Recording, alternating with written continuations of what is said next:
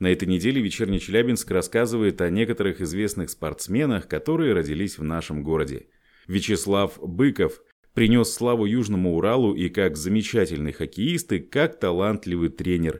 Будучи игроком, дважды становился олимпийским чемпионом, пять раз в составе советской сборной завоевывал золото первенства планеты. Спустя 15 лет он в качестве тренера привел сборную России к званию чемпионов мира по хоккею в 2008 году, а год спустя закрепил успех.